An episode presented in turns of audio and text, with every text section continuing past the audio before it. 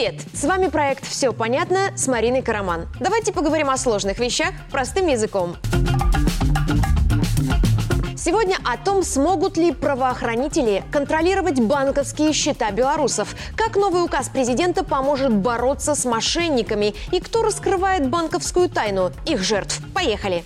двадцать девятого августа Александр Лукашенко подписал указ номер двести шестьдесят девять о мерах по противодействию несанкционированным платежным операциям. Этот документ серьезно подпортит жизнь телефонным мошенникам и позволит милиции и банкам быстро раскрывать кражи, совершенные через интернет.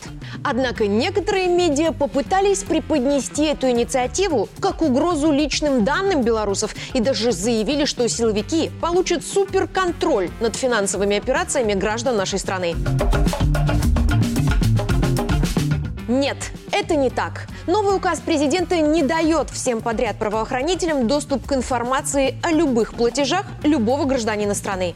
Документ просто позволяет банкам и тем, кто защищает законы, иметь базу с общим доступом, в которой будут зафиксированы все случаи кражи или попытки кражи денег со счетов белорусов. Еще раз, только факты кражи или попытки кражи, а также данные участников таких преступлений, информация о тех, кого обокрали, и о тех, на чьи счета перевели украденные деньги. Данные владельцев банковских счетов – это банковская тайна. Но человек, со счета которого увели деньги, должен будет позвонить в банк и сообщить об этом, а потом прийти в милицию и написать заявление, в котором опишет подробности ситуации и призовет найти его деньги и наказать виновных. Сами обстоятельства кражи через мошенничество выводят данные банковской тайны из разряда тайны. Какая же это тайна, если человек добровольно передает данные для входа в интернет-банкинг мошенникам или устанавливает на свой телефон приложение удаленного доступа и позволяет незнакомым людям делать что угодно с содержимым своего мобильника? Этими действиями он сам раскрывает свою банковскую тайну. Ну и каждому пострадавшему стоит понимать, что невозможно раскрыть преступление, совершенное через банковский счет, совсем не прикоснувшись к банковской тайне. Как невозможно раскрыть дело о халатности врача, не коснувшись врачебной тайны. А случаи преступлений в этой сфере будут вносить в базу, доступную банкам и правоохранителям, чтобы предупреждать новые эпизоды мошенничества. Сама база будет надежно спрятана на серверах Нацбанка. Да, база, в которую вносят данные о случаях кражи денег со счетов белорусов через интернет, уже существует. Она принадлежит Нацбанку и называется «Автоматизированная система обработки инцидентов», сокращенно АСОИ. В две тысячи восемнадцатом, видя, что белорусы все чаще отдают деньги мошенникам, Нацбанк создал Центр реагирования на компьютерные угрозы. В нем и запустили АСОИ. В ней фиксируют данные о кражах со счетов в сети. Но сейчас к этой В этой базе нет доступа у правоохранителей, потому преступления в киберпространстве раскрывают долго. Указ президента номер двести шестьдесят девять направлен на то, чтобы дать правоохранителям законный доступ к базе Нацбанка о таких преступлениях и спасать наивных граждан от разорения. Сейчас обманутый телефонными или интернет-мошенниками сразу звонит в банк, но чаще всего банк ему уже ничем помочь не может. Если человек переводит деньги сам, сам отдает в руки преступников логины, пароли и одноразовые коды сеансов связи, с точки зрения банка в момент перевода ничего противозаконного не происходит, и система проводит операцию.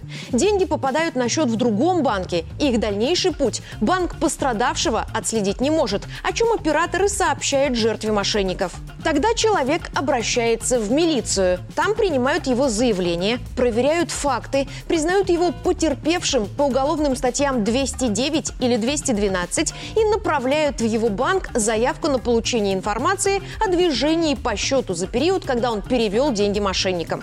Эту заявку по закону следователи могут отправить только в бумажном виде через обычную почту. Банк обрабатывает заявку и в таком же бумажном варианте присылает следователям подробную выписку о движении денег пострадавшего в период кражи. Из десятков платежей следователям нужно выбрать именно тот, который человек перевел на счет мошенников.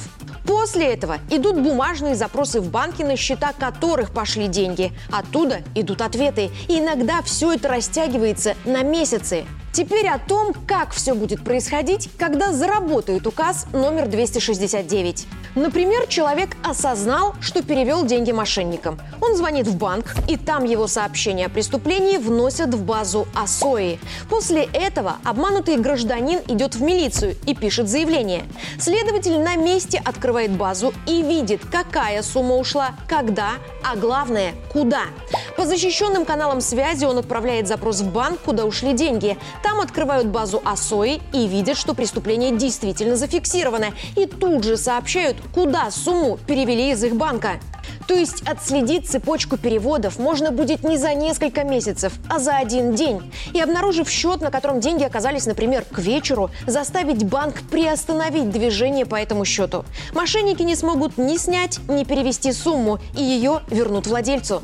Пострадавшие от таких преступлений будут быстрее получать свои деньги назад. Случаев возврата станет больше, а сами преступники, зная, что выйти на них могут за сутки, поубавят пыл. А теперь подумайте, так хорошо это или плохо, что в стране создают систему, которая позволит останавливать преступников и возвращать гражданам деньги, которые они сами, своими руками отдают мошенникам? Плохо ли, что государство избавляется от бюрократизма и изживает необходимость топить расследование в море бумажек и месяцах переписки с банками? Или стоит откатить эту идею назад, как требуют противники нового указа, и позволить ушлым ребятам дальше грабить людей? А сами эти противники точно на стороне обычных белорусов?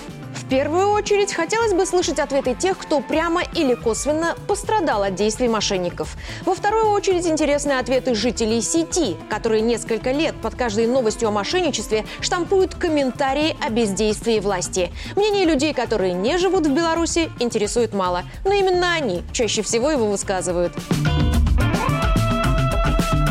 Практика показывает, что большинство телефонных и интернет-мошенников гоняют деньги наивных граждан между белорусскими банками. Их у нас двадцать один.